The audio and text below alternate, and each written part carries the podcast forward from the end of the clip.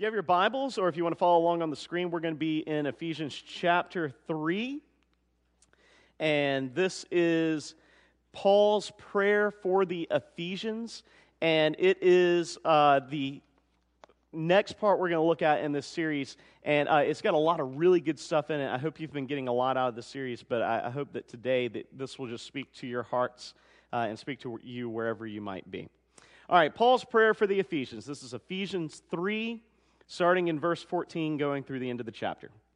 This is why I kneel before the Father. Every ethnic group in heaven or on earth is recognized by him.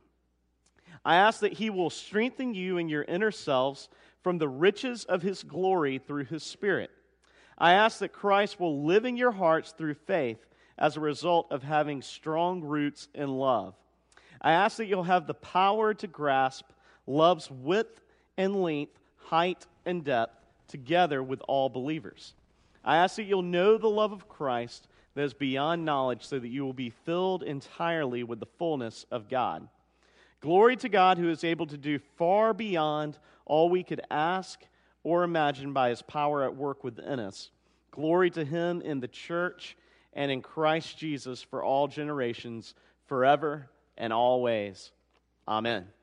All right, so the scripture this morning deals with the, the love of God. That's kind of the, the focal point of this scripture is, is the love of God, and it talks about the length, the height, and the depth and everything. And I am the, the type of person, my entire life I have spent trying to go up against the limits. I am the, the type person who likes to stretch myself to the very end and then when I can't go any further, I try to go a little bit further. And, and, some of you might be like this, but I remember when I was at Young Harris College, I was a sophomore. Um, I was not doing well in one of my classes. I, I was pretty well known amongst my friends in my classes, and this isn't a model for you youth down here. Do not learn from my example, at least in this regard. But what I would do is I would figure out how many hours it would take to write a paper, how many hours it would take to write a paper, and then I would start that number of hours before the class period started. And so I wrote an entire research paper the morning it was due. Well, I got kind of caught with the last class I had to take to graduate from Young Harris College, and I thought, I'm going to to make it. I know I'm going to make it. And, and, the whole time I'm sitting there thinking I'm going to make it. But every single assignment for that class, I would just push myself right to the limit. And then I would turn it in or not turn it in, and just things weren't going well. And the professor, I'll never remember, I'll never forget th- this exchange. She pulled me in her office after I took the final, and she looked at me and she said, It really doesn't matter how well you did on the test that you just took and I have a feeling you probably didn't do very well.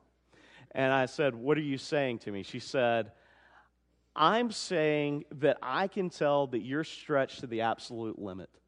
I can tell that you've been pushing yourself, trying to do too many things, and this class has been the last thing on that list. And it shows in your work, it shows in your attendance, it shows in everything that you're doing.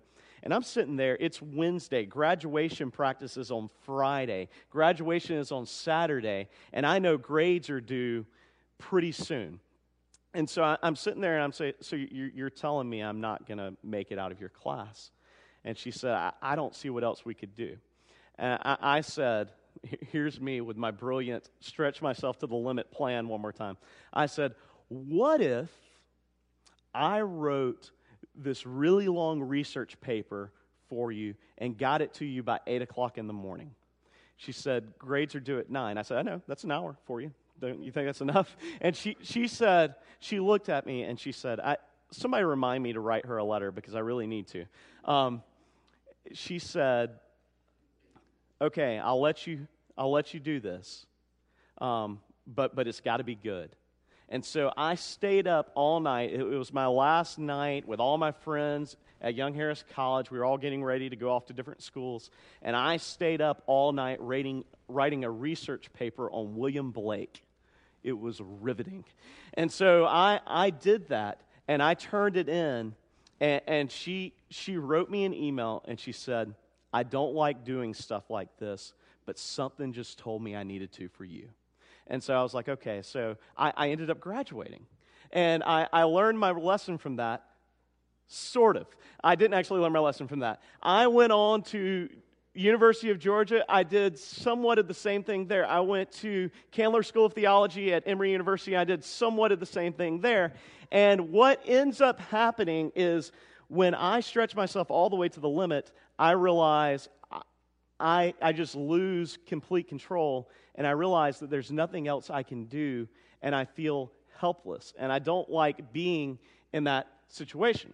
Now, the problem with all of us is that we all inevitably have limits. It's part of our created nature. We are finite beings.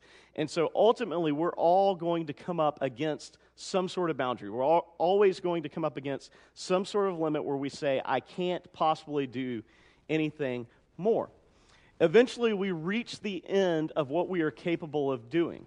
Now, sometimes people will say in, in crisis situations, um, we've done all we can all we can do now is pray. Okay. Uh, we have done all that we can. All we can do now is pray, which in a different sermon, we could probably address the fact that the beginning of what you should do is pray and then try to do whatever you can do. But that, that's a different subject for another day.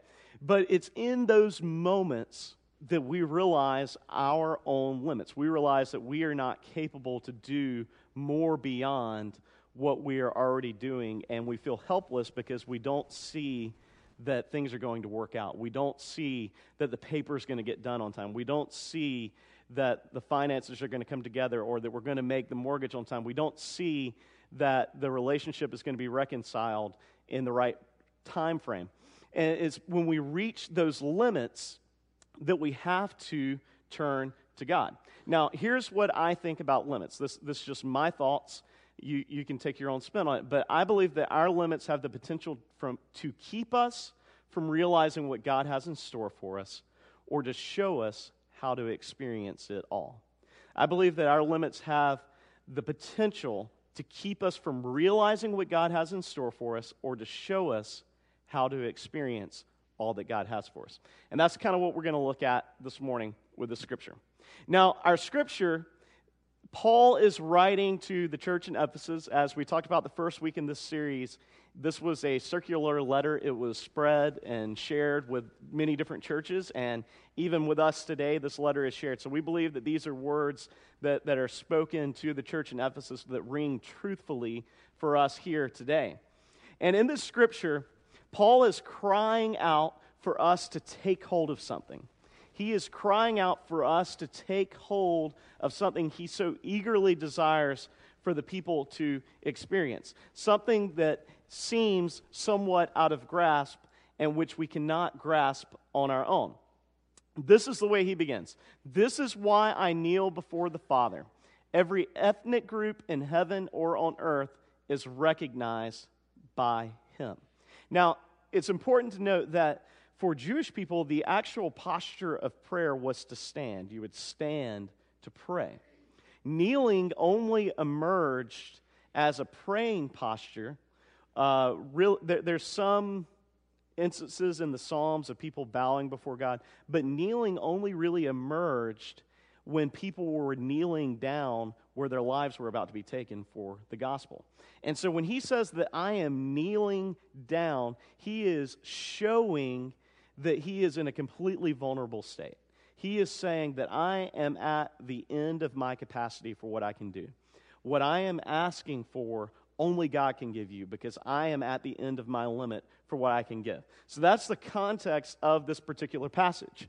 And if you have your message notes, we have these little bullet points and they have little fill in the blanks if you're into those type things.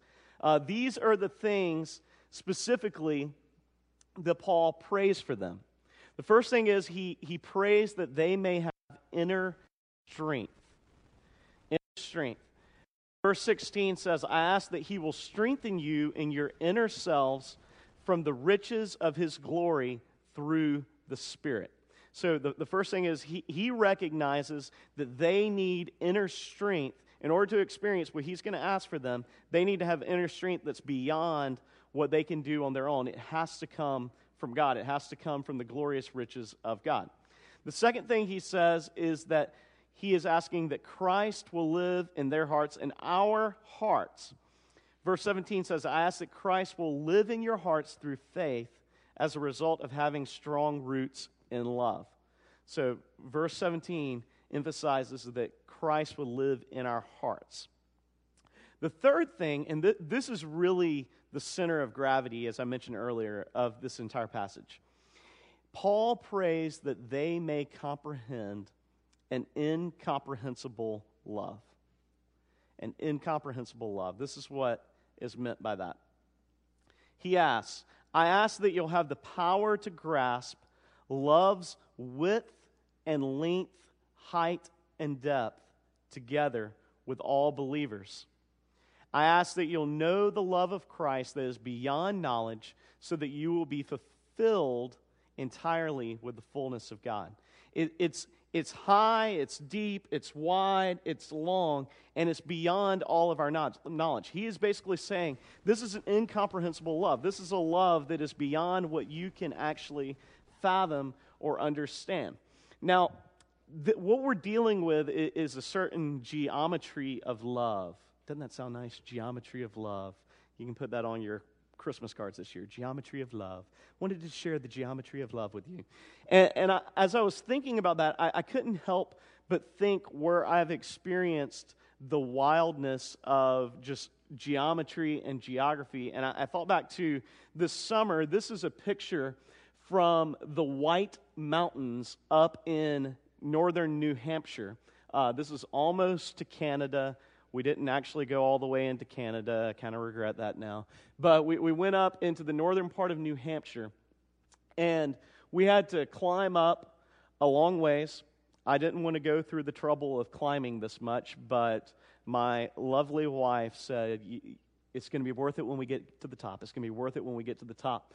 And we went up there, and I can't actually, um, our, our screens are not really capable of showing the full panoramic view, but th- this is just one view in one direction, and it was absolutely gorgeous, absolutely beautiful. That's, that's another picture uh, from another place we went this summer.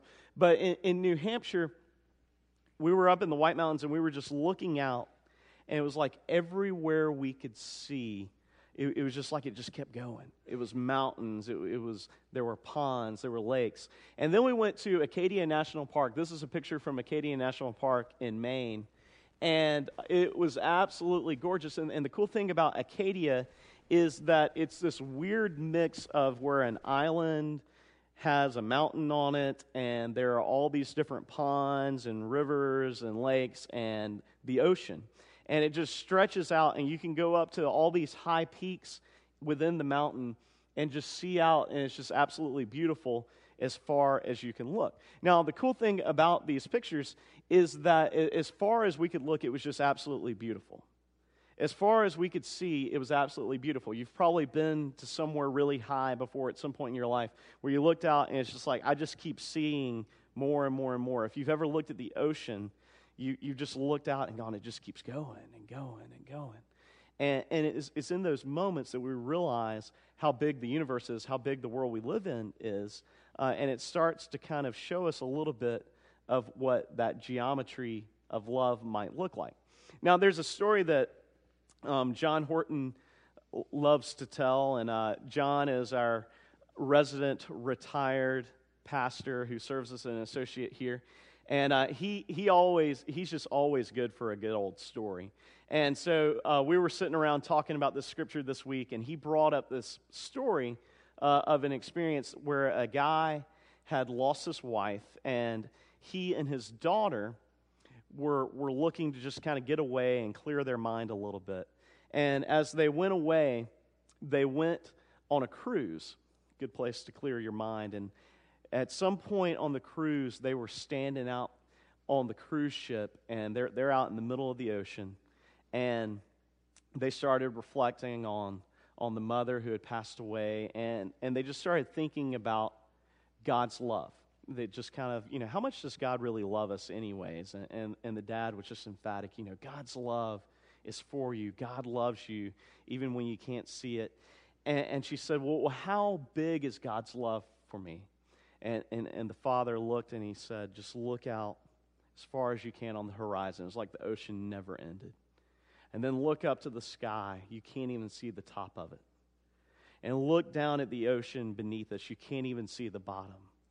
God's love is higher, it's wider, it's longer, it's deeper than that. And, and the daughter looked at him and, and said, And we're right here in the middle of it.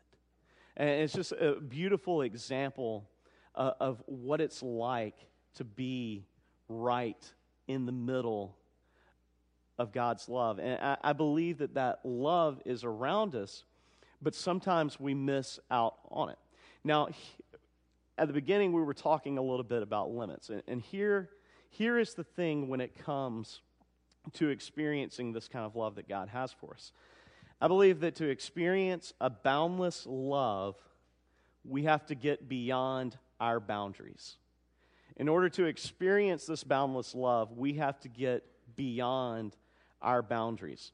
Now, there, there are a few different kinds of boundaries that I thought of. One of is the space that we allow in our lives. Now, I am the type of movie watcher where I have favorite movies that I maybe will watch once or twice every few years. And th- those are just good movies that you go back to. But I really like the element of surprise, not knowing how the story is going to unfold. So I'm, I'm more drawn to watching something new. My wife Emma, on the other hand, she is all about the familiarity. She is all about watching Harry Potter 1 through 7 over and over and over and over again. Um, 1 through 8, actually, they broke the last book up into two movies. Um, trust me, I know. And so she always watches them and I always, I always like to jo- joke around with her. I'll walk in and go, "Oh, is this the one you haven't seen yet?" And she's like, "No, I've never seen it." But I mean, she'll just kind of play it off. And I'm like, "I wonder what's going to happen. Wonder who's going to win." And, and she just is so crazy about Harry Potter.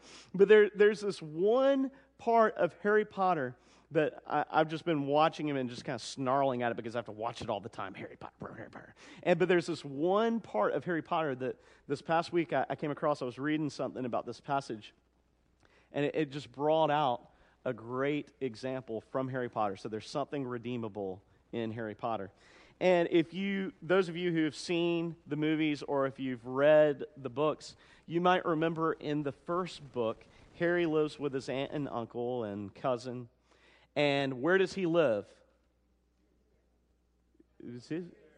Under the stairs in the cupboard, broom closet, something like that. And, and so he has this little closet. Harry is family, and all they could do is carve out this little broom closet to stick him in. He's family, but the only space that they allow for him is this little closet. That's where he has to live. And, and the truth is, for a lot of us, in the way that we live our lives, we do sort of the same thing when it comes to our relationship with God. We've got all of ourselves available, but we only make this one little space available. We've got all of ourselves at God's disposal, but we're only willing to give up one little area of our lives. And so the, the first boundary we might have to get beyond is our space. The second, as I alluded to earlier, is, is our pride. That our pride is, is, something where we believe that we can do it all on our own.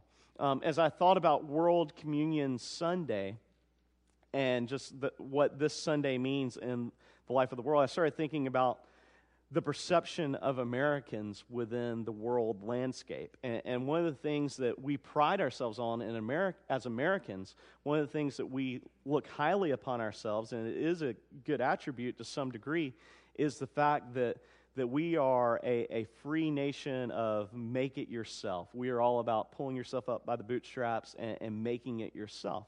But in the economy of God, when we're dealing with the geometry of love, um, sometimes there are things we can't do on our own.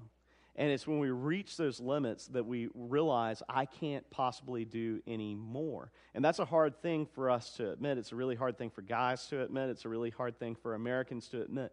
But it's a spot that we eventually always will get to because we're finite beings who eventually are going to have an end. Another thing is our failures. Um, that our failures might be a boundary that keep us from experiencing the boundless love of God. I've got one more picture up there, and, and this is a picture of the sunset. And this is the last sunset, the absolute last sunset I saw in my 20s. It was taken on August the 7th. On August the 8th, I turned 30. And so I was I was sitting there and, and, I just started kind of replaying the past decade in my life and actually sat down when we got back to uh, the bed and breakfast we were staying in and kind of jotted out some notes and posted it online. And, and what I was saying was that the sun has set on my 20s, and I just kind of reflected on the past decade of my life. And I thought back to where I was exactly 10 years before that. And as I was entering my 20s, one of the things I reflected on was that I, I believed that I was on, on the verge of failing. I, I had completely burned myself out. I had almost not passed my sophomore year of college at Young Harris College, as I mentioned earlier.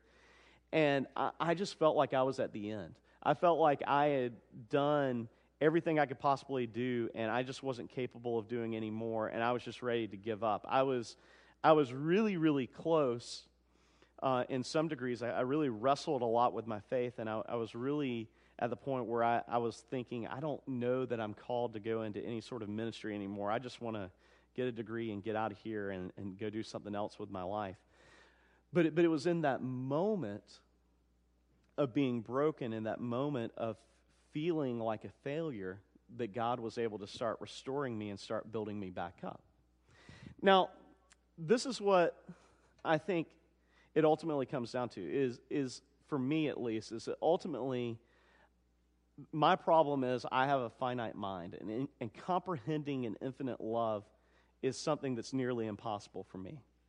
Comprehending a boundless love when I'm a person of limits and I'm a person of boundaries is something that's really hard for me. But here, here's the truth that Paul gives us, and, and this is the way that he ends this particular passage. And, and this is kind of my, my summation of the last couple of verses of this chapter. It's that the source of the love is the source of the power. The one who gives us this love that's higher than we can imagine, that's deeper than we can understand, it's, it's wider, it's longer, it's beyond all of our knowledge. The one who gives us this love is also the one who gives us the power to take hold of it. We may not be able to overcome our limits, but God is.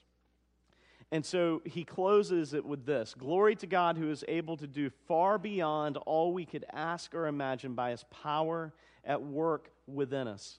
Glory to him in the church and in Christ Jesus for all generations, forever and always. Amen. And, and here, here's the reality for us today. When it, when it comes to our lives, when it comes to our, our pride, when it comes to our sense of space, when it comes to our, our feelings of failure in our life, we may not be to, able to overcome our limits, but God is. If we're willing to give God space to move in our lives, God is able to move in our lives, and God is able to show that love to us that's farther beyond all knowledge.